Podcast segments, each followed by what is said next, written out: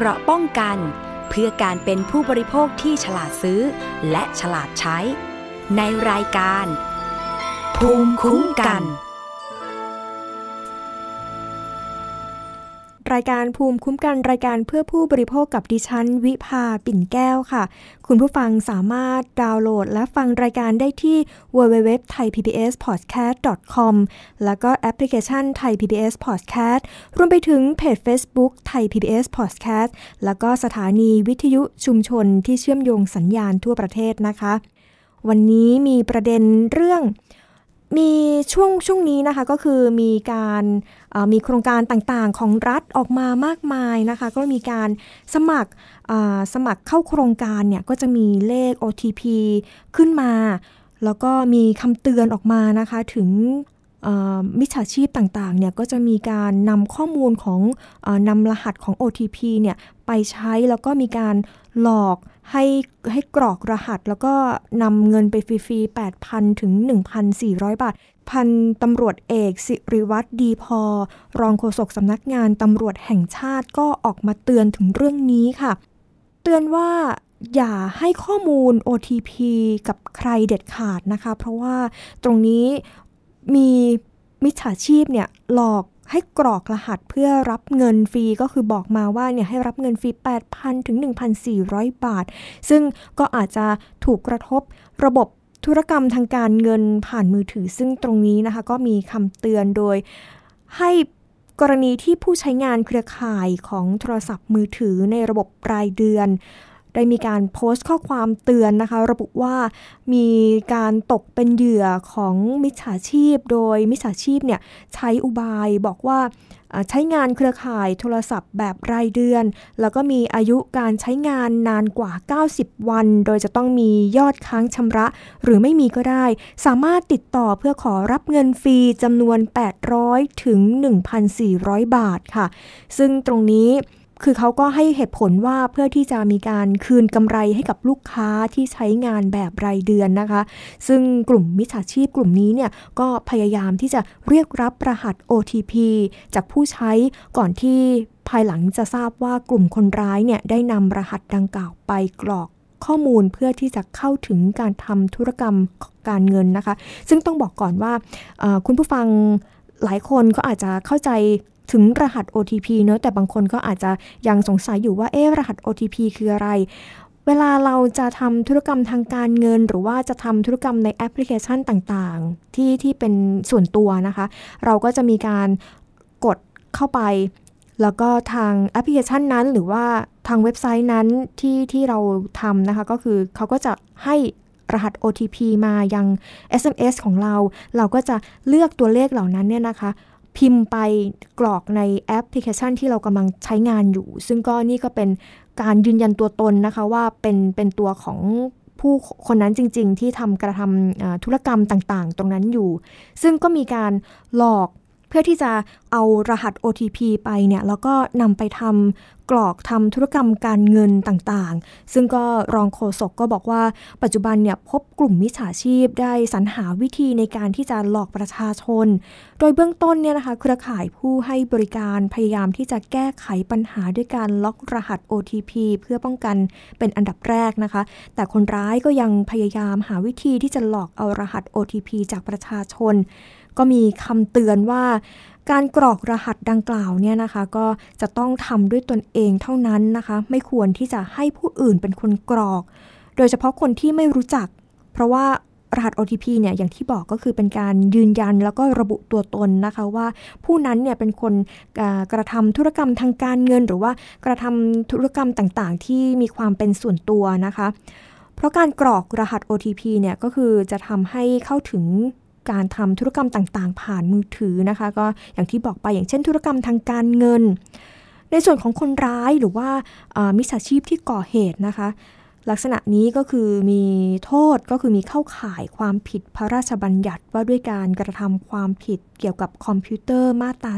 14นำเข้าสู่ระบบ คอมพิวเตอร์ ซึ่งข้อมูลคอมพิวเตอร์ปลอมไม่ว่าทั้งหมด หรือว่าบางส่วน หรือข้อมูลคอมพิวเตอร์อันเป็นเท็จนะคะ โดยประการที่น่าจะเกิดความเสียหายแก่ผู้อื่นหรือประชาชน ซึ่งโทษที่ระวังไว้ก็คือจำคุกไม่เกิน 5 ปี หรือปรับไม่เกิน 1 0 0 0 0แสนบาท หรือทั้งจำทั้งปรับค่ะ ซึ่งนี่ก็เป็นการคำเตือนจากรองโฆษกตำรวจสำนักงานตำรวจแห่งชาตินะคะ ที่ขณะนี้มี ผู้ที่มิจฉาชีพต่างๆเนี่ยก็มีการหลอกให้ขอรหัส OTP นะคะ แล้วก็บอกว่าเนี่ยจะได้รับเงินฟรี 8 800 ถึง 1,400 บาทเนี่ยนะคะ ต้องระมัดระวังด้วยนะคะ แล้วก็มีคำเตือนอีกคำเตือนหนึ่งค่ะเมื่อสักครู่นะคะ เป็นเรื่องรหัส OTP ต่อมาสำหรับคนที่ใช้ โทรศัพท์ iPhone นะคะ อันนี้ต้องระมัดระวังไว้ มีคำเตือนจากรองโฆษกสำนักงานตำรวจแห่งชาติค่ะ พันตำรวจเอกสิริวัตรดีพอ ก็นอกจากจะเตือนถึงเรื่อง OTP แล้วก็ยังเตือนถึงเรื่องคนร้ายแฮก Apple ID นะคะ หรือว่าแล้วก็บัตรเครดิต แล้วก็คือท่านก็แนะนำให้ตั้งรหัส 2 ชั้น ซึ่งก็เป็นคำเตือนจาก รองโฆษกสำนักงานตำรวจแห่งชาตินะคะ ได้เตือนประชาชนให้ระวังที่จะโดนแฮ็ก Apple ID ซึ่งขณะนี้ค่ะก็คือพบว่าประชาชนได้รับอีเมลหลอกลวง ให้กรอกข้อมูล รวมไปถึงหมายเลขบัตรประชาชนด้วยนะคะ แล้วก็บัตร แล้วก็หมายเลขบัตรเครดิตด้วย แล้วก็รวมทั้งรหัสด้านหลังของบัตรเครดิตที่เรียกว่า CCV เพื่อที่คนร้ายเนี่ยจะนำบัตรเครดิตของของอของเหยื่อนะคะไปใช้ซื้อสินค้าได้ทันที ซึ่งตรงนี้นะคะก็คือต้องย้ำเตือนกันอีกทีว่าเราไม่ควรที่จะกรอกรหัส หรือว่าหมายเลขบัตรหรือว่า CCV ไปให้กับบุคคลใด ทั้งทั้งนั้นนะคะเพราะว่าจะทำให้มีการเราก็อาจจะตกเป็นเหยื่อ แล้วก็สูญเสียเงินหลายหลายสิบหลายพันหลายหมื่นก็ได้นะคะ โดยคนร้ายเนี่ยพฤติกรรมของคนร้ายเนี่ยนะคะเขาก็จะหลอกลวงเอาข้อมูลของของเหยื่อเนี่ยโดยการส่งมาในรูปแบบของอีเมล จากบริษัท Apple นะคะ อันนี้ต้องระมัดระวังให้ดีว่าเอ๊ะ ในอีเมลของเราเนี่ยมีมีอีเมลจากบริษัท Apple มาหรือเปล่า ก็คือบริษัท Apple ก็คือจะมีก็จะเห็นได้ชัดว่าเป็นชื่อมาเป็นบริษัท Apple หรือว่าเป็นข้อความเป็นภาษาอังกฤษอะไรอย่างเงี้ยนะคะก็คือสร้างความมั่นใจให้เราไปอีกว่าบริษัท Apple จริง ๆ แน่ ๆ เลยถึงว่าส่งอีเมลมาหาเรา ซึ่ง การรูปแบบในการส่งเนี่ยเขาก็จะส่งมาในลักษณะของใบเสร็จเรียกเก็บเงิน เมื่อเปิดอีเมลขึ้นมา ก็จะพบว่าข้อมูลที่ระบุมาเนี่ยก็คือบอกว่าผู้รับได้โหลดแอปพลิเคชัน หรือว่าโหลดเกม ผ่าน Apple Store นะคะ ก็มีมูลค่าตามที่ดาวน์โหลดมา ซึ่งหลายคนก็อาจจะเอ๊สงสัยว่าเขาไม่ได้โหลดแต่ว่าคือทำไมถึงได้ได้ได้ได้ ได้แบบใบเสร็จเรียกกับใบเสร็จเรียกเงินเรียกเรียกเก็บเงินนะคะทั้งทั้งที่เหยื่อเนี่ยก็ไม่ได้ดาวน์โหลด ซึ่งก็มีลิงก์จากนั้นนะคะเขาก็มิจฉาชีพเนี่ยเขาก็แปะลิงก์หลอกลวงว่า ถ้าไม่ได้ดาวน์โหลดก็ให้มากดที่ที่ลิงก์นี้นะคะ เพื่อแจ้งยกเลิกกลับไปยังบริษัท Apple ซึ่งนี่ก็เป็นเป็นพฤติกรรมของมิจฉาชีพที่ที่หลอกลวง นอกจากจะพิมพ์ข้อความมาแล้วบอกว่าบอกกับเราว่าเราเนี่ยนะโหลด แอปพลิเคชันต่างๆ โหลดเกมต่างๆ แต่ว่าหากคุณไม่ได้โหลดเนี่ยก็ให้กดไปที่ลิงก์นี้ อันนี้คือเป็นพฤติกรรมของของมิจฉาชีพนะคะ ที่แฝงมาส่งแกล้งส่งอีเมลจากทางบริษัท Apple มาให้เราเนี่ยซึ่งจริงๆแล้วก็ไม่ใช่แอปพลิเคชันแอปพลิเคชันนั้นนะคะ ก็คือไม่ใช่เป็นการเรียกเก็บค่าแอป หรือว่าเกมเกมนั้น แต่เมื่อเหยื่อแบบหลงกลแล้วก็กดเข้าไป ก็จะมีหน้าขึ้นมาให้เหยื่อใส่ Apple ID แล้วก็ password เข้าไปอีก จากนั้นก็จะมีหน้าต่อมาก็คือให้ใส่ข้อมูล ประวัติส่วนตัว นามสกุล วันเดือนปีเกิด แล้วก็หมายเลขโทรศัพท์ รวมไปถึงที่อยู่เลขบัตรประชาชน อันนี้ก็คือเป็นข้อมูลส่วนตัวมากขึ้นเรื่อยๆนะคะ แล้วก็ที่สำคัญอันนี้สำคัญมากเลยทีเดียวก็คือ รายละเอียดบัตรเครดิตนะคะ แล้วก็รวมไปถึงชื่อนามสกุล หมายเลขบัตรเครดิต แล้วก็วันหมดอายุวงเงินต่างๆ แล้วก็โดยเฉพาะหมายเลขหลังบัตรเครดิตนะคะ หรือที่เรียกว่า CCV ตรงนี้ก็คือไม่ควรที่จะให้ใครเลยนะคะ เมื่อเหยื่อหลงเชื่อก็กรอกข้อมูลทั้งหมดลงไป คราวนี้แหละค่ะ ก็คือจะทำให้แฮกเกอร์หรือว่ามิจฉาชีพเนี่ยเอาไปใช้ในกระทะในในการกระทำผิดได้นะคะ ก็คือเป็นการหลอกลวง เอาเงินในบัตรเครดิตไปได้ง่ายเลย เพราะว่าเขารู้ข้อมูลส่วนตัวของเราหมดแล้ว เพราะว่าเราเนี่ยเป็นคนพิมพ์ไปให้เขาเลยนะคะ เพราะว่าทั้งหมดนี้ก็คือเราจะต้องมีการระมัดระวังต้องตรวจดูให้อย่างดีนะคะว่าเป็นเป็นอีเมลปลอม เป็นอีเมล ของบริษัทแอปเปิลจริง ๆ หรือเปล่านะคะ ซึ่งวิธีสังเกตว่าเป็นอีเมลปลอมหรือไม่ ก็ให้ผู้ที่ได้รับอีเมลเนี่ย ก็สังเกตดูที่ email address นะคะ อย่างกรณีตัวอย่างก็เขาก็จะใช้ Apple ก็ให้ลองกดเข้าไปดูเพื่อตรวจสอบว่า email address เนี่ยนะคะ ก็คือจะเห็นว่าอยู่ที่ส่งมาก็คือจะมีคำว่า Apple อยู่เลย ซึ่ง มีเสียงของพันตำรวจเอก สิริวัตรดีพอนะคะ รองโฆษกสำนักงานตำรวจแห่งชาติ เขาได้อธิบายถึงเรื่องนี้ไว้ค่ะว่า วิธีการดูว่าเป็นอีเมลจริง อีเมลปลอมเป็นยังไง เดี๋ยวเราไปฟังเสียงกันค่ะ ครับต้องเรียนอย่างนี้นะครับ ตอนนี้เนี่ยมีอีเมลนะครับ หลอกลวงให้พี่น้องประชาชนเนี่ยกรอกข้อมูล รวมไปถึง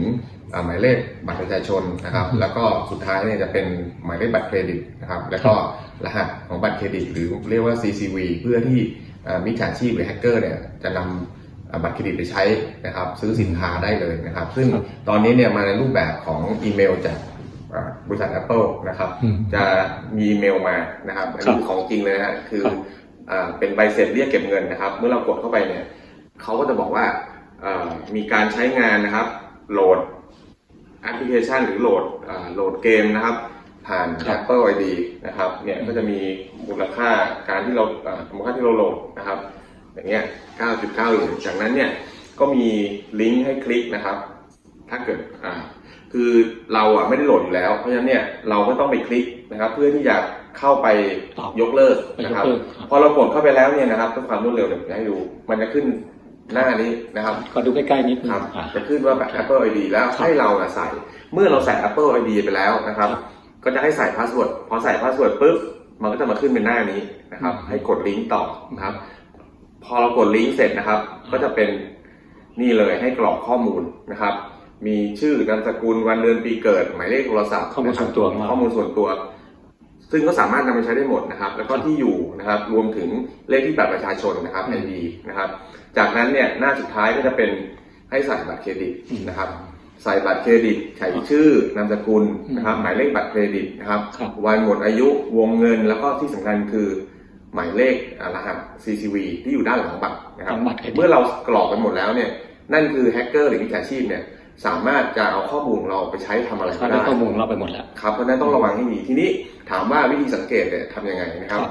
ก็ต้องดูก่อนเลยนะครับ ตัว ตัวอีเมลเนี่ยครับดูที่ email header นะครับ Apple Receipt นะครับ ลองกดเข้าไปนะครับ กดเข้าไปอีกมันมันจะขึ้นมาเนี่ย อะไรก็ไม่รู้เต็มไปหมดเลย ไม่มีคำว่า Apple เลยเนี่ย อันนี้ก็เป็นข้อสังเกตอย่างหนึ่งว่า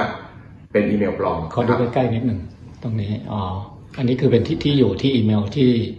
คนร้ายส่งมาใช่แล้วถ้าถามว่าแล้วของจริงเป็นยังไงครับไม่ดูของจริงนะครับอ่านี่คือของจริง จาก Apple จริง พอเรากดเข้าไปดู header เห็นไหมครับ dot Apple เนี่ยเห็นไหมฮะจะมีคำว่าเนี่ยลองดูอันนี้คือของจริงคือมีมี Apple กับเมื่อกี้เนี่ยมันไม่มี Apple เลยมีอะไรเต็มไปหมดเลยเนี่ยที่อยู่แตกต่างกัน แล้วก็ดูที่ URL นะครับ URL ของเขาเนี่ยหรือ w w w เขามันจะขึ้นอะไรก็ไม่รู้เนี่ยมันคือมันไม่ไม่ไม่ไม่ไม่ใช่ Apple ระหว่างที่กรอกเนี่ยเราก็สังเกตได้นี่ก็เป็นเป็นจุดที่สังเกตได้อย่างหนึ่งนะครับ ทีนี้ วิธีป้องกันทำยังไงนะครับ ตั้งค่ารหัสสองชั้นนะครับเดี๋ยวนี้เนี่ยเว็บไซต์หรือ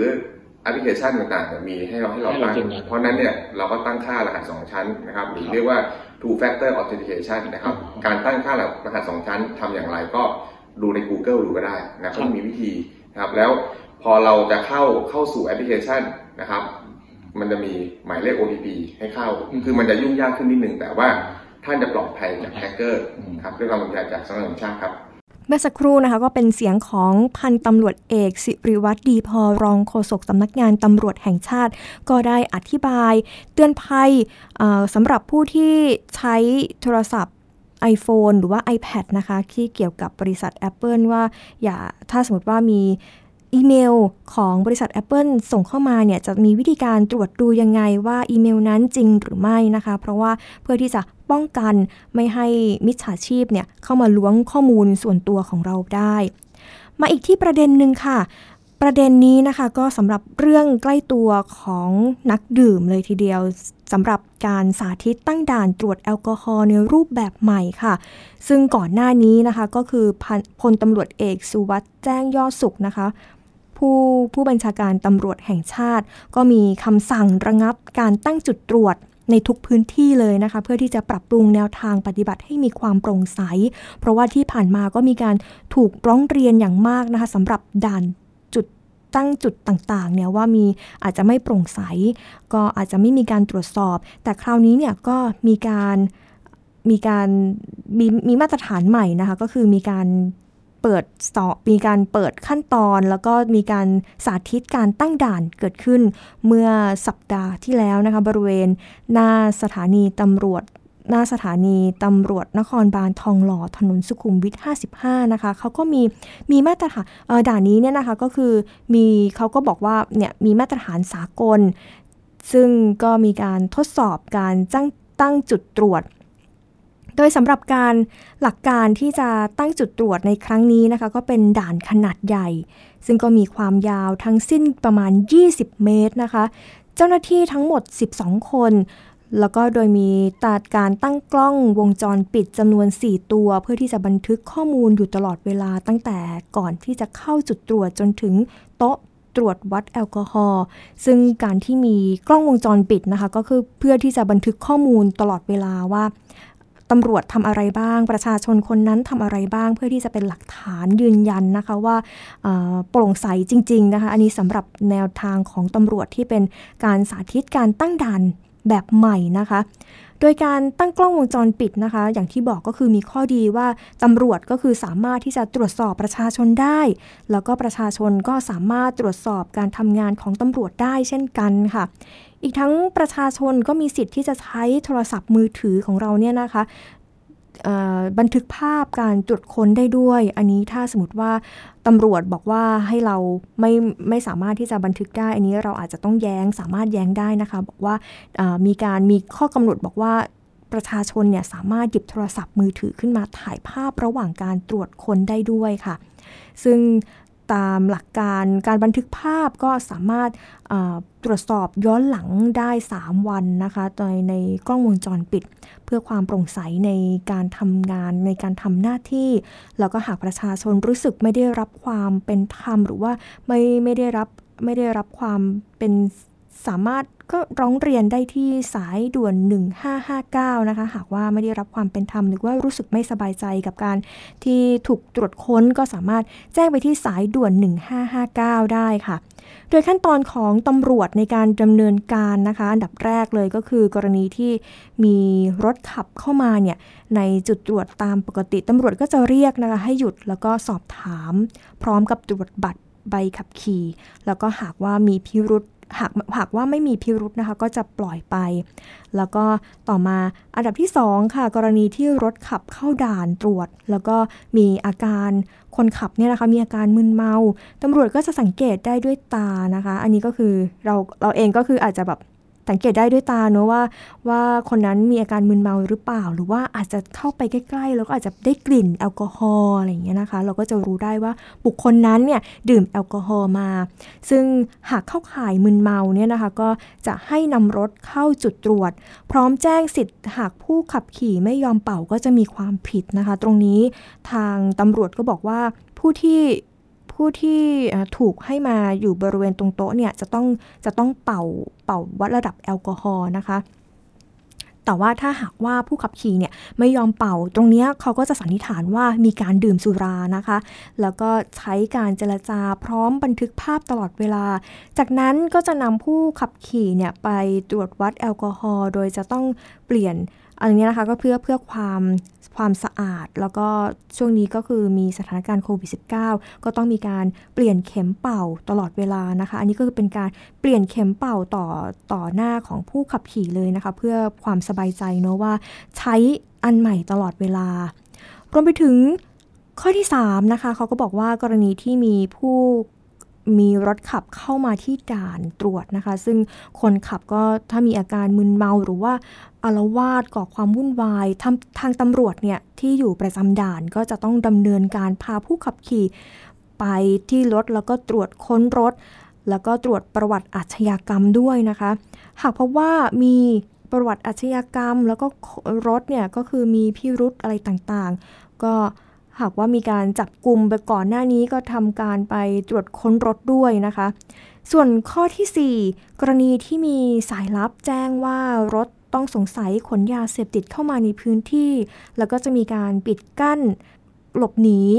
แล้วก็ต้องเรียกตำรวจ โดยจะตรวจสอบแผ่นป้ายทะเบียน แล้วก็ตรวจประวัติอาชญากรรมก่อนดำเนินการ ตามขั้นตอนนะคะ ตรงนี้ถ้าสมมติว่ามีสายลับ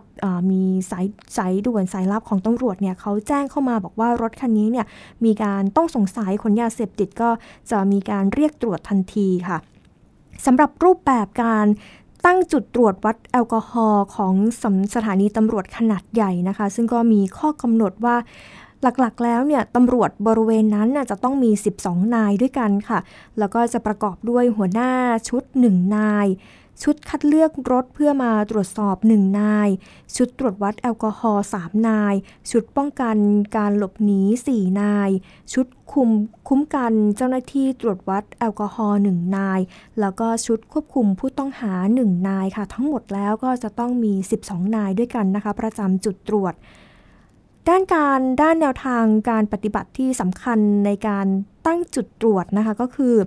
การตั้งจุดตรวจเนี่ยจะต้องได้รับการอนุมัติจากผู้บังคับบัญชาค่ะ ซึ่งหากว่าไม่ได้รับการอนุมัติเนี่ยก็คือไม่สามารถที่จะตั้งจุดตรวจได้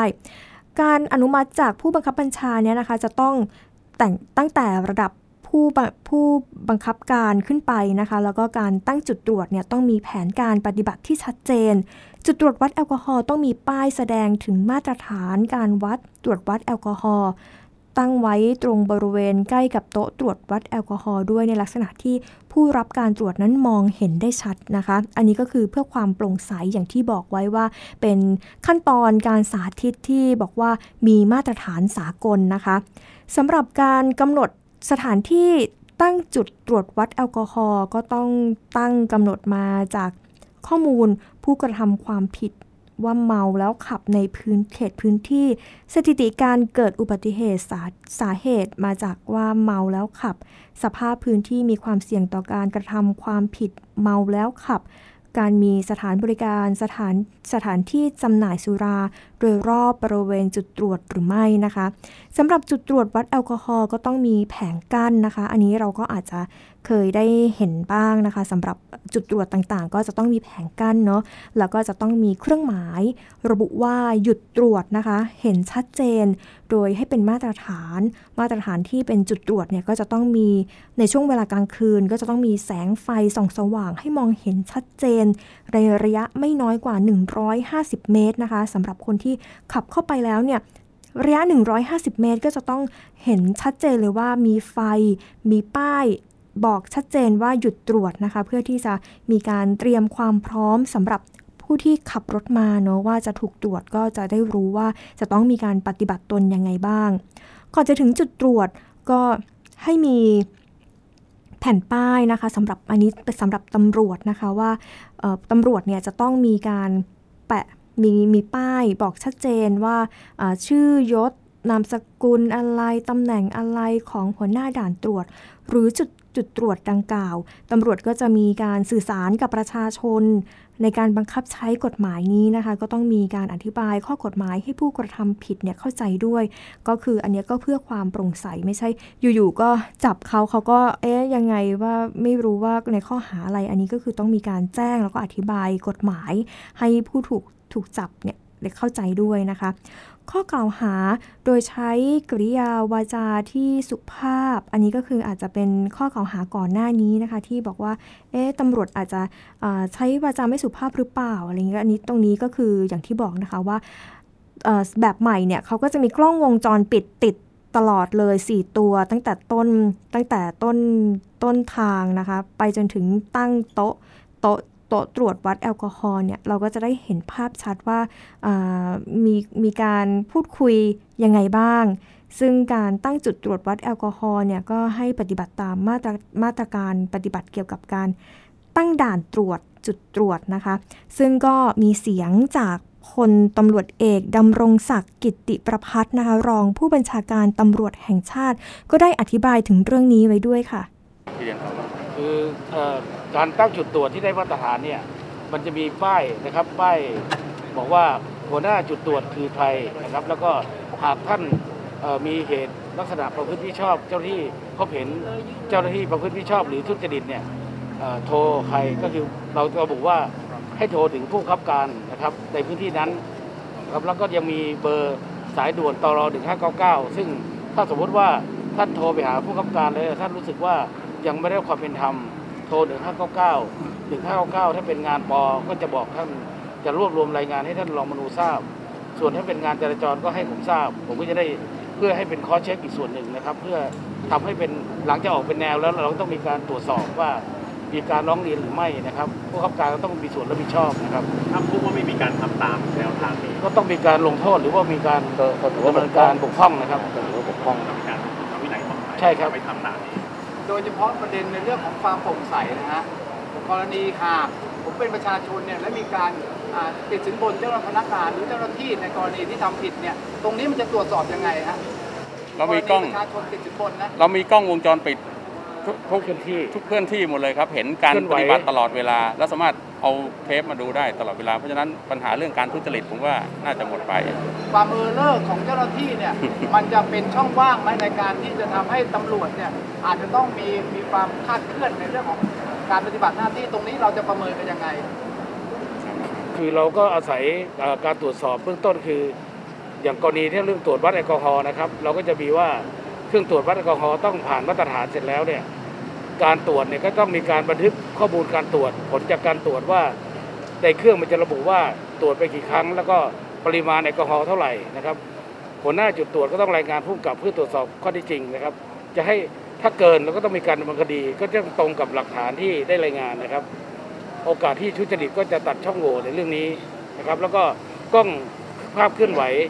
จะเป็นกล้องที่สามารถ เห็นภาพเคลื่อนไหวตลอด แล้วกล้องของตำรวจก็จะมีด้วยครับกล้องประจำตัวนะครับ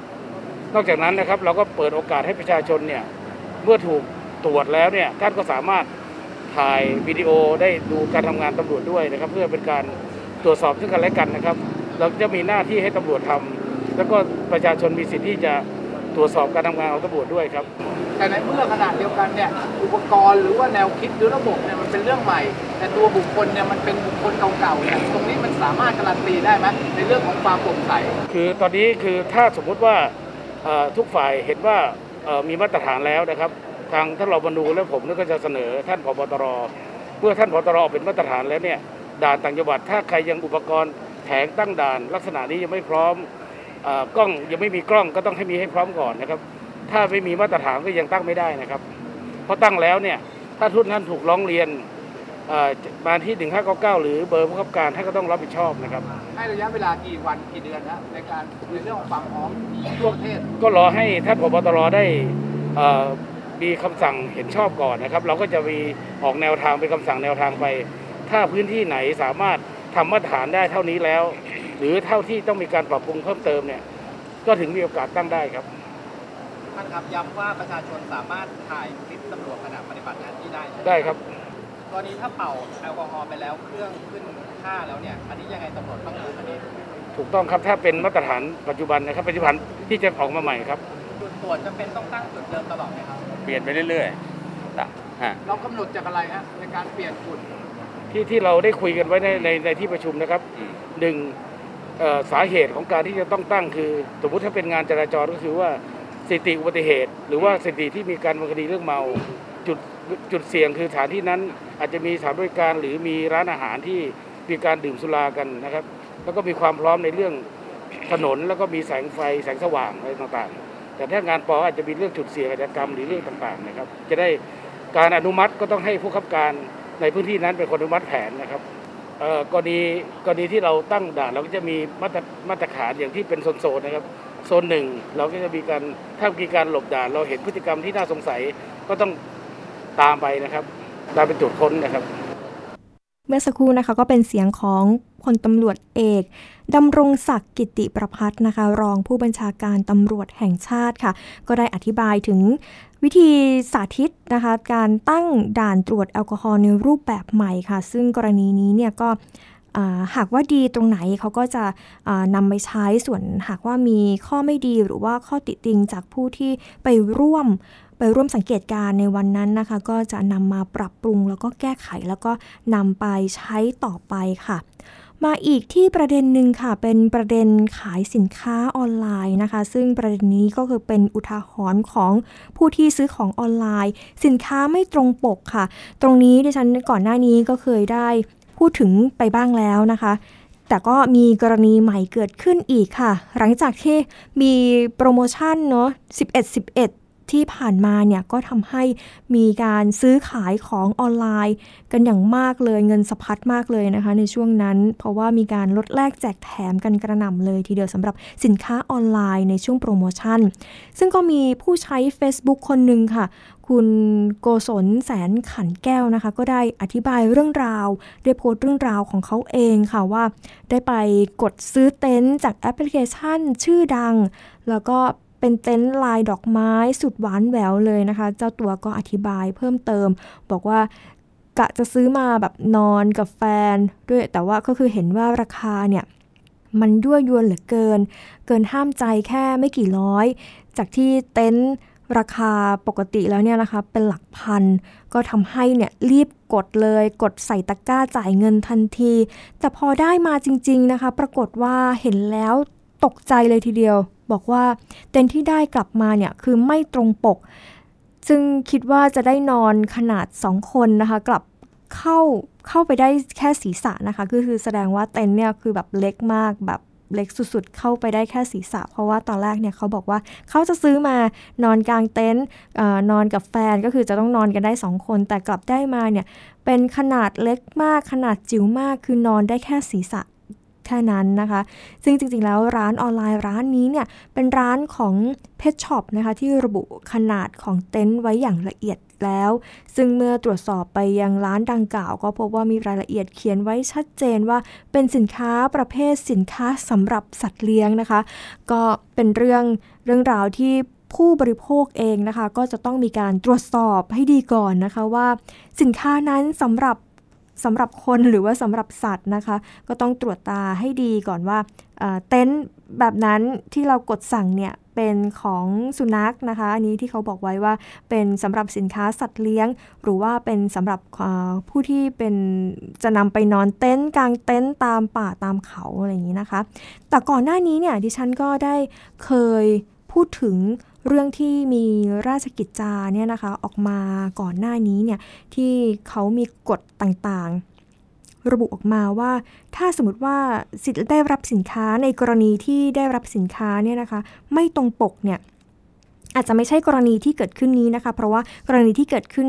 ที่ดิฉันเล่าให้ฟังเมื่อสักครู่เนี่ยอาจจะเป็นการเข้าใจผิดกัน แต่หากกรณีที่ได้รับสินค้าไม่ตรงปกตามที่ทางผู้ขายเนี่ยได้แจ้งเอาไว้ในออนไลน์เนี่ยเราก็สามารถที่จะแจ้งไปยัง ทางกรมกรมพัฒนากรมการค้าภายในได้นะคะ เพราะว่าเราก็จะได้สินบนนำจับ 25%ของค่าปรับด้วยนะคะ ซึ่งก็อาจจะเรียกได้ว่าเป็นรายได้ได้เลย เพราะว่าถ้าปรับ 10,000 บาทเนี่ยเราก็จะได้ 2,500 บาท ซึ่งเรามาดูรายละเอียดกันอีกครั้งหนึ่งนะคะเผื่อผู้ฟังคนไหนที่จะอยากจะนำไปเป็นรายได้เสริมนะคะในช่วงนี้ หากว่า ผู้ผู้ขายสินค้าเนี่ยนะคะเขาไม่แจ้งเขาไม่แจ้งระบุขนาด ว่าเป็นขนาดเท่าไหร่น้ำหนักเท่าไหร่เป็นสินค้าอะไร ซึ่งไม่บอกรายละเอียดเลยเนี่ยเราเนี่ยสามารถแจ้งไปได้และที่สำคัญค่ะ หลายครั้งเนี่ยเวลาเราจะซื้อของออนไลน์ใน Facebook ในโซเชียลต่างๆเนี่ยนะคะ เวลาเรา จะอยากจะทราบราคาของเนื้อว่ามันเท่าไหร่เนี่ยก็เขาก็จะมักจะให้เราเนี่ยเเดี๋ยวจะส่ง inbox ไปให้ พอเราสมมติว่าเราพิมพ์เข้าไปในข้อความตรงคอมเมนต์นะคะ เพื่อที่จะสอบถามรายละเอียด บอกว่าราคาเท่าไหร่เขาก็จะบอกว่าเดี๋ยวส่ง inbox มา ซึ่งกรณีนี้นะคะก็คือพบบ่อยมากๆเลย เขาก็แนะนำว่าสามารถแจ้งไปเลยแจ้งเบาะแสไปเลยนะคะ ว่าตรงนี้เนี่ยมีความผิดเนาะ จะต้องผู้ขายเนี่ยจะต้องถูกปรับไม่เกิน 10,000 บาท แล้วก็ผู้แจ้งเนี่ยก็สามารถได้สินบนนำจับ 25%ของค่าปรับนะคะ อย่างที่บอกก็คือ 2,500 บาทค่ะ ซึ่งข้อมูลคือตรงก็คือผู้ที่ขายสินค้าเนี่ยนะคะก็คือจะต้องระบุให้ครบถ้วนเลยให้ชัดเจนนะคะ เพื่อที่จะไม่ต้องถูก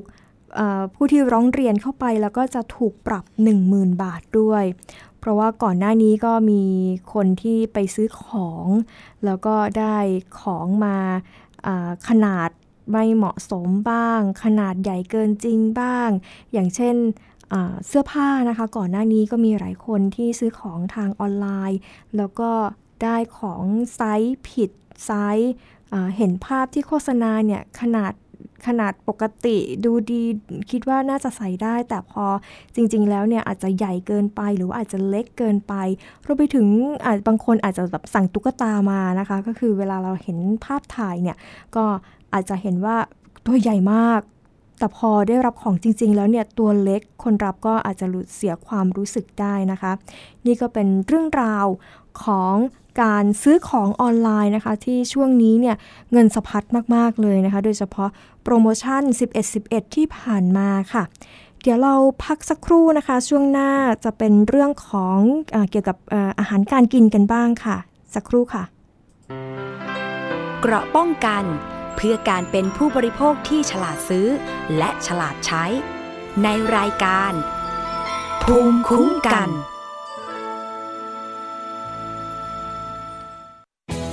ไทย PBS ดิจิทัล Radio Infotainment for All สถานีวิทยุดิจิทัล จากไทย PBS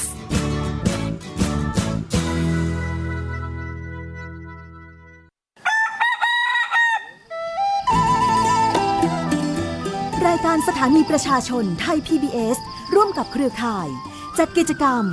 มอบไออุ่นให้พี่น้อง ณที่ว่าการอำเภอเฉลิมพระเกียรติจังหวัดน่าน ในวันเสาร์ที่ 23 มกราคม 2564 ขอเชิญทุกท่าน บริจาคผ้าห่ม เสื้อกันหนาวใหม่ ทั้งเด็กและผู้ใหญ่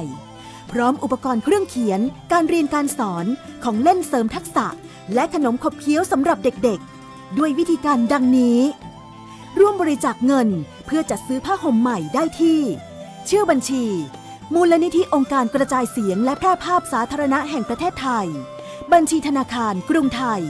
สาขาการปิโตรเลียม ประเภทออมทรัพย์ เลขที่บัญชี 071-015-6235 เปิดรับบริจาคเงินจนถึงวันที่ 31 ธันวาคม 2563 ร่วมบริจาคผ้าห่มใหม่ เครื่องกันหนาวใหม่ และสิ่งของต่างๆ ได้ที่ รายการสถานีประชาชน ไทย PBS ถนนวิภาวดีรังสิต เขตหลักสี่กรุงเทพ 10210 ติดสโมสรตำรวจ สอบถามข้อมูลได้ที่ รายการสถานีประชาชน โทรศัพท์ 02 790 2111 หรือ 02 790 2630ถึง3วันจันทร์ถึงศุกร์ 9นาฬิกาถึง 18นาฬิกาหรือ Line ID แอดร้องทุกไทย PBS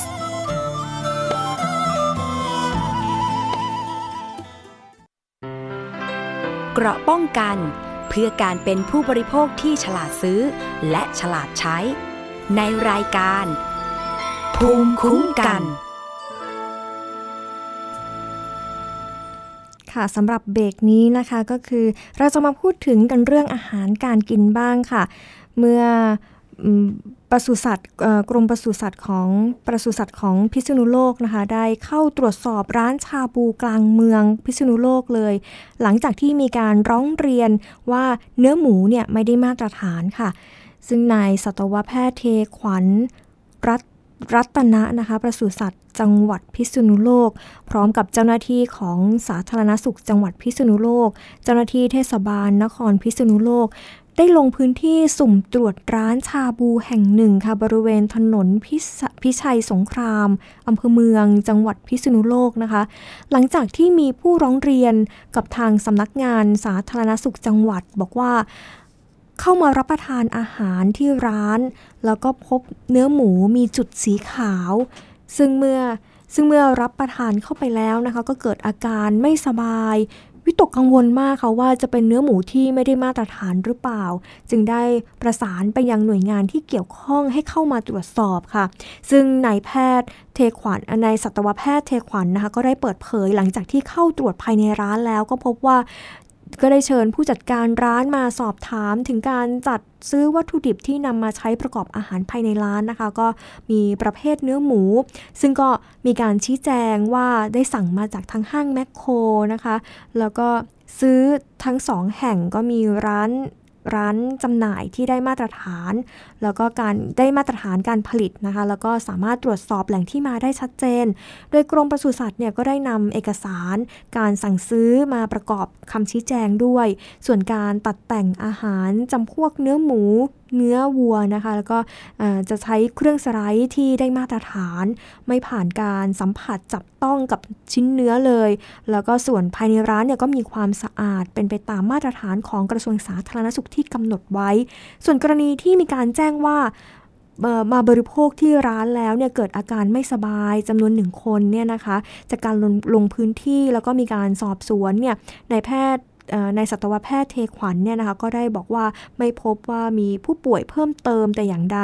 จึงจำเป็นที่จะต้องไปหาสาเหตุที่แท้จริงนะคะว่าเกิดมาจากสาเหตุใดกันแน่นะคะ ก็คือสรุปแล้วเนี่ยทางร้านก็บอกแหล่งที่มาชัดเจนนะคะว่า ได้มีการซื้อเนื้อหมูมาจากที่ไหน แล้วก็เข้าไปดูภายในร้านก็พบว่ามีการ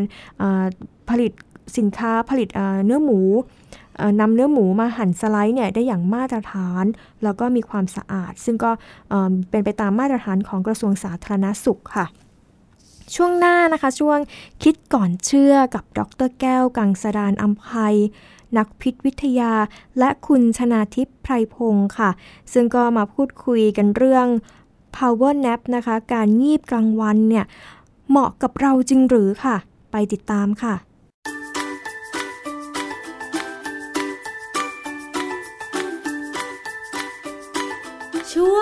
คิดก่อนเชื่อ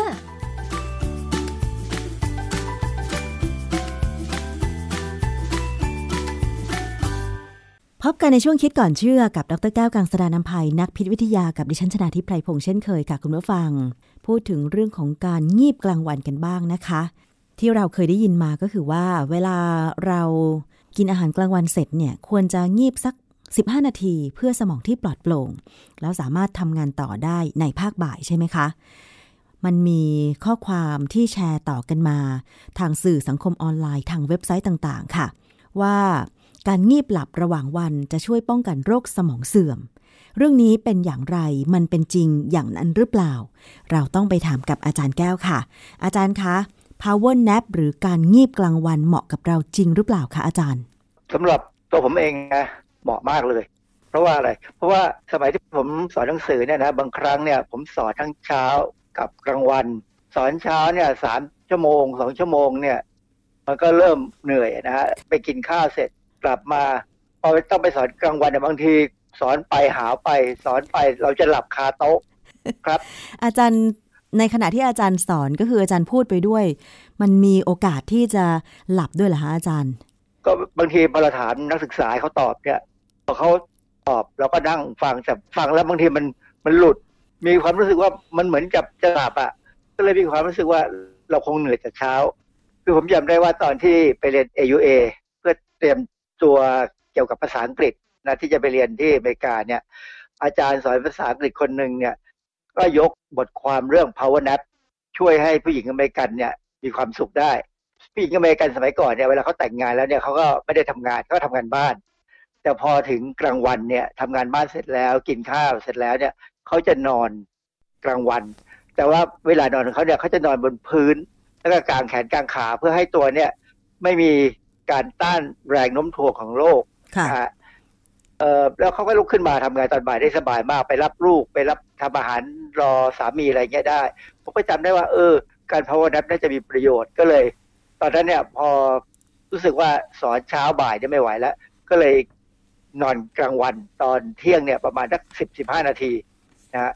ปรากฏว่าตื่นขึ้นมาแล้วเนี่ย เราตั้งนาฬิกาปลุก แต่ตอนหลังๆเนี่ยไม่ต้องตั้งมันมันชินแล้ว ก็สามารถนอนแค่นั้นก็พอแล้ว ก็สามารถสอนหนังสือได้อย่างดีเลยไม่ง่วงนะฮะอันนี้หมายความว่าผมก็นอนมาแล้ว แบบภาวนาเนี่ยยี่สิบกว่าปีจนถึงปัจจุบันนี้ก็นอนทุกวันอืมแต่ว่าถ้าต้องไปที่อื่นไปประชุมไปอะไร ก็ไม่ต้องนอนก็ได้ก็ไม่มีปัญหาอะไร นะฮะแต่ถ้านอนเนี่ยจะดีขึ้นคราวนี้ทางศูนย์ต้านต่อต้านข่าวปลอมของของประเทศเราเนี่ยนะเขาก็บอกว่าไอ้การที่มีคนแชร์ว่ายีบหลับระหว่างวันช่วยป้องกันโรคสมองเสื่อมเนี่ย มันอาจจะไม่จริงเขาเลยถามมาทางกรมการแพทย์ ซึ่งทางกรมการแพทย์กระทรวงสาธารณสุขเนี่ยเขาก็บอกว่ามันเป็นข้อมูลบิดเบือน เพราะว่ามันยังไม่มีการวิจัยที่แท้จริงที่จะบอกอย่างนั้นโดยสำหรับผมเนี่ย ถึงยังไม่มีงานวิจัยที่แท้จริง แต่ผมก็เชื่อว่าการที่เราได้งีบหลับบ้างเนี่ย มันอาจจะช่วยป้องกันสมองเสื่อมได้ เดี๋ยวผมมีมีเหตุผลนะฮะผมมีงานวิจัยที่จะบอกให้ฟังว่ามันคล้ายๆ แต่มันยังไม่ถึงกับยืนยันชัดเจนแบบนั้นนะฮะคือ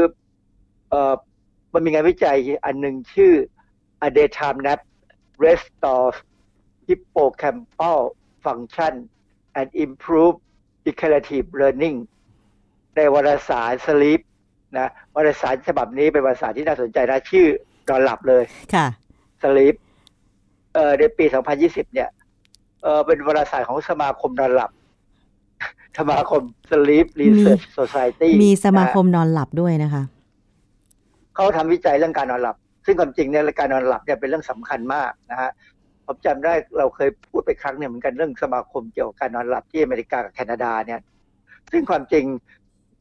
ในอเมริกาเรื่องของการนอนหลับเนี่ยเป็นเรื่องสำคัญมากเขาทำวิจัยลึกซึ้งมาก เพราะว่ามันมีอะไรหลาย ๆ อย่างที่ไปเป็นนิยายวิทยาศาสตร์ซึ่งเราจะยังไม่พูดวันนี้นะคราวนี้ไอ้บทความวิจัยเนี่ยเขาพูดถึงฮิปโปแคมปัสฟังชันคือหมายถึงการทำงานของส่วนหนึ่งของสมองที่เรียกว่าฮิปโปแคมปัสฮิปโปแคมปัสเนี่ยมันอยู่ตรงขมับของเราค่ะนะลึกเข้าไปตรงกลางนะฮะเป็นส่วนที่สำคัญมาก เพราะว่าเป็นตัวจัดระบบการเรียนรู้ ที่ปรากฏรอบตัวเราทั้งหมดเลยนะเป็นตัวที่จะจับเอาความทรงจำระยะสั้นเนี่ยเข้าไปเก็บในระบบความทรงจำระยะยาว เพื่อเอาไว้ใช้เป็นข้อมูลพื้นฐานในการเรียนรู้ตลอดชีวิตค่ะยกตัวอย่างง่ายๆ เวลาเราไปเรียนกอไก่ขอไข่เนี่ย มันเป็นความทรงจำระเป็นเป็น เวลาเราเรียนเรื่องกอไก่ขอไข่เนี่ย มันเป็นความทรงจำระยะสั้นค่ะแต่แล้วจะมีการจับ ไปเป็นความทรงจำระยะยาว เพราะว่าปัจจุบันนี้เราก็ยังเขียนกอไก่ขอไข่ได้ใช่อ่านได้ตลอดเวลานะฮะมันเป็นพื้นฐานมากทีนี้ไอ้คนที่มีปัญหาเกี่ยวกับ ไอ้ความทรงจำระยะยาว เช่น คนที่เป็นอัลไซเมอร์ เนี่ย ปรากฏว่าเป็นคนที่มีปัญหาตรงฮิปโปแคมปัสเนี่ยมันถูกทำลาย หรือว่าอืมมันสูญเสียความสามารถที่จะในการทำงานค่ะนะฮะยิ่งเป็นเรื่องสำคัญ เอ่อ ในการศึกษาครั้งนั้นเน่ะเขาศึกษาโดยการศึกษาในคนอายุ 18 ถึง 35 ปี 48 คน เขาให้มีคือการศึกษาเนี่ยไปการศึกษาโดยในคนคนเดียวกัน ก่อนและหลังให้นอนหลับ ให้นอนงีบเนี่ยนะคือเป็นการศึกษาซึ่งเขาบวกไปกับการศึกษาทางวิทยาศาสตร์ โดยการใช้การใช้เครื่องเอ่อ MRI ซึ่งหลายคนคงรู้จักนะ MRI เนี่ยคือ magnetic resonance imaging เป็นเครื่องเอ็กซเรย์ภาพของสมอง ซึ่งเป็นการเอ็กซเรย์แบบที่ทันสมัยมาก เราสามารถตรวจได้ว่า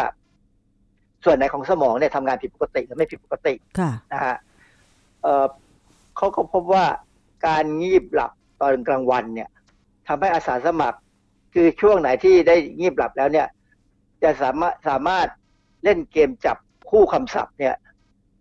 ได้ดีกว่าตอนที่ไม่ได้นอนไม่ได้งีบถึง 21เปอร์เซ็นคือดีขึ้นนะฮะคือมันเหมือนกับเป็นการบอกว่าสมองได้พักผ่อนแล้วพอตื่นขึ้นมาเนี่ย เกมเกมจับคู่เนี่ย มันจับคู่คำศัพท์ก็ได้ หรือจับคู่รูปของสัตว์หรือดอกไม้อะไรก็ได้ซึ่งในคอมพิวเตอร์ก็จะมีหรือในสมาร์ทโฟนก็มีนะฮะคือก็เปิดขึ้นมาก็จะเป็นรูปเรียง เหมือนกับไพ่เรียงใช่ไหมฮะค่ะแล้วก็จะบอกว่ารูปนี้มีอะไรบ้างจากนั้นคอมพิวเตอร์ก็จะเปลี่ยนเอาผ้าเอาไพ่เนี่ยกลับลงไป เราก็ต้องจับว่าตรงนี้อยู่ตรงนี้ตรงนี้อยู่ตรงนี้ ซึ่งคนที่ได้งีบเนี่ยจับคู่ได้ดีอืมเหตุผลง่าย ๆ เนี่ยเอ่อมันก็คือเหมือนกับว่าร่างกายเนี่ย พอเราหลับเนี่ย เราไม่ต้องใช้พลังงาน เราก็มีการซ่อมแซมมีการสร้างพลังงานเสริมขึ้นมา เดี๋ยวจะมีงานวิจัยชิ้นหนึ่งให้ดูนะฮะว่ามันเป็นไปได้จริงไหม อันนี้เจ้างานวิจัยเรื่องการนอนหลับของและทำให้ฮิปโปแคมปัสทำงานได้ดีเนี่ย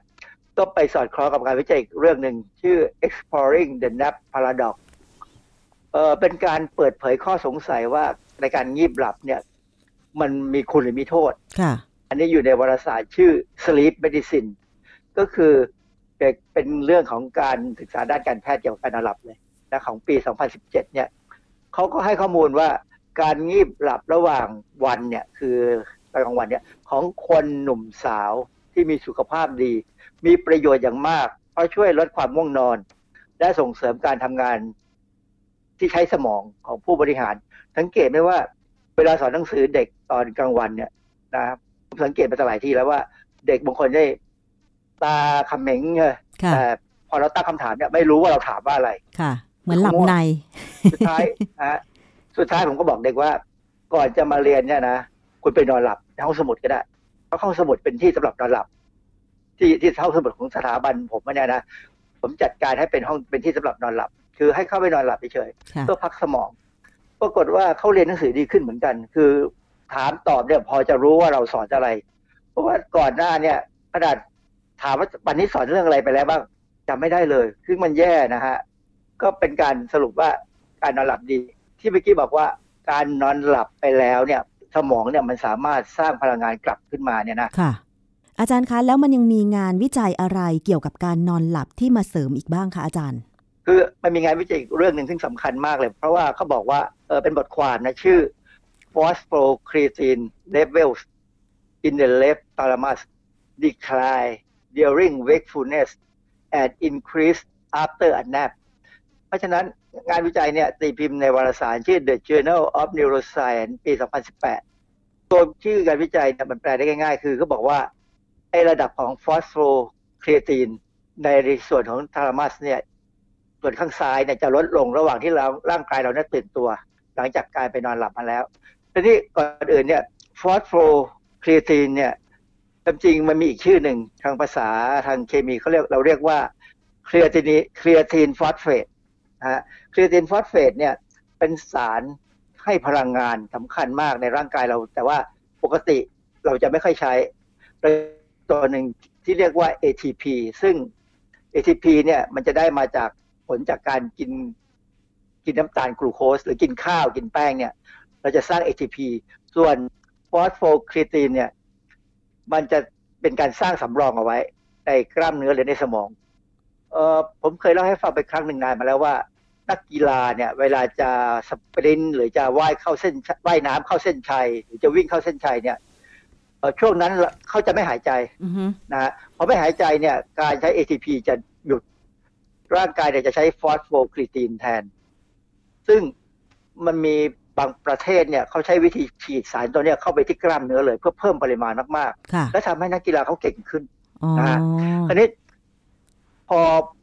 พ่อก็ได้เข้าไปศึกษา เขาพบว่าไอ้สมองส่วนทารามัสเนี่ยทารามัสนี่เป็นส่วนสำคัญนะที่จะคอยทำหน้าที่ถ่ายทอดกระแสประสาทไปยังส่วนต่างๆของสมองทำหน้าที่รับความเจ็บปวดทำหน้าที่สั่งการเกี่ยวกับพฤติกรรมต่างๆ เลยนะฮะเออเขาพบว่าสมองส่วน thalamus เนี่ย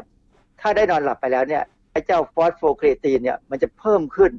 เลยในตอนหลังจากนอนไปแล้วตอนกลางวันซึ่งเขามีการศึกษา ดูปริมาณดูอะไรทั้งในคนและในสัตว์ทดลองนะฮะซึ่งสรุปแล้วเนี่ยก็คือ การนอนหลับช่วงกลางวันสั้น ๆ นะเป็นข้อดีที่ทำให้เราสามารถจะตื่นขึ้นมาแล้วเรียนรู้อะไรได้ดี แต่มีข้อสังเกตเขาบอกไว้ว่าอย่างนี้ว่า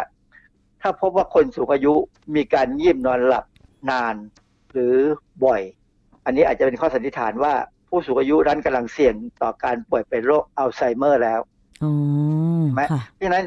ผมกำลังคิดว่าการยีบนอนหลับเนี่ยสั้นๆนะถ้าเราทำได้เป็นประจำเนี่ยมันน่าจะมีความสัมพันธ์กับการเป็นการป่วยอัลไซเมอร์ หรือโรคความจำเสื่อม ซึ่งอันนี้เขากำลังรอการวิจัยต่อว่ามันจริงหรือไม่จริงนะฮะซึ่งยังไงก็ตามเนี่ย ผมก็ยีบนอนหลับทุกวันแม้กระทั่งตอนนี้ ไม่ได้ทำงานอะไรมากนะฮะแค่หาความข้อมูลในในเน็ตอะไรมาคุยกันเนี่ย ผมก็พอถึงตอนหลังจากกินข้าวกลางวันเสร็จแล้วเนี่ยผมจะนอนสิบห้านาที ไม่มากกว่านั้นเลย เพราะว่ามันจะตื่นเองค่ะ สรุปแล้วก็คือว่าจริงทุกออฟฟิศก็น่าจะมีนโยบาย ให้พนักงงานงีบสัก 15 นาทีทุกวันนะคะ เผื่อว่าการทำงานจะดีขึ้นใช่ไหมคะอาจารย์ควรจะเป็นเช่นนั้น คือสมัยผมเด็ก ๆ เนี่ยนะจำได้เลยว่าผู้ใหญ่เนี่ยเล่าว่าตอนที่ฝรั่งเศสเนี่ยมายึดอินโดจีน คือลาวกัมพูชาแล้วก็เวียดนามเนี่ยฝรั่งเศสนำวัฒนธรรมการนอนกลางวัน มาให้คนข้าราชการของลาวของอินโดจีนเนี่ยนอนนะฮะซึ่งกลายกลายเป็นว่าตอนนั้นมีคนก็นินทาว่าฝรั่งเศสเนี่ยมันทำให้คนอินโดจีนเนี่ยขี้เกียจแต่ความจริงแล้ววัฒนธรรมการนอนหลับเนี่ย มันเป็นของทางยุโรปบางประเทศอย่างเช่นสเปนเนี่ยเขาจะนอนหลับกลางวัน อาจจะถึงบ่ายสองโมงแล้วก็ตื่นขึ้นมาทำงานถึงห้าโมงเย็นถึงหกโมงเย็นคือคนสเปนเนี่ยเขากินข้าวเย็นเนี่ยช้ามากเลยสองทุ่มสามทุ่ม เพราะฉะนั้น เขาก็นอนหลับแล้วก็ตื่นมาทำงานได้เท่าเดิม แต่ว่าทำงานได้อย่างมีประสิทธิภาพ ซึ่งดีกว่าการที่ทำงานไปถึงเที่ยงกินข้าวแล้วบ่ายมาทำงาน ตอนบ่ายเนี่ยหลาย ๆ ที่นะผมว่าทำงานได้ประสิทธิภาพแย่มาก เพราะว่ามันง่วงอะคือมันเหนื่อยใช่นะเพราะฉะนั้นเรื่องการนอนหลับน่าจะเป็นเรื่องที่น่าจะมาพิจารณาเพื่อจะช่วยให้ประสิทธิภาพการทำงานดีขึ้น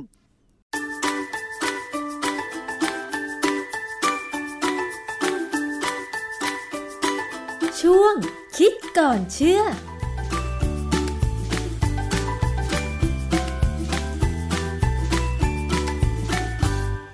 ค่ะนั่นก็เป็นช่วงคิดก่อนเชื่อนะคะ กับดรแก้วกังสดานอัมภัยนักพิษวิทยา และคุณชนาทิพย์ไพรพงศ์ค่ะ ก็ได้พูดถึงการงีบกลางวันนะคะว่าเหมาะกับเราจริงหรือ สำหรับรายการภูมิคุ้มกันวันนี้นะคะ วันศุกร์ที่ 13 พฤศจิกายน ต้องลาคุณผู้ฟังไปก่อนค่ะ ดิฉันวิภาปิ่นแก้ว สวัสดีค่ะ ติดตามรายการได้ที่ www.thaipbspodcast.com แอปพลิเคชัน Thai PBS Podcast หรือฟังผ่านแอปพลิเคชัน Podcast ของ iOS Google Podcast Android Podbean SoundCloud และ Spotify ติดตามความเคลื่อนไหวของรายการและแสดงความคิดเห็น โดยกดถูกใจ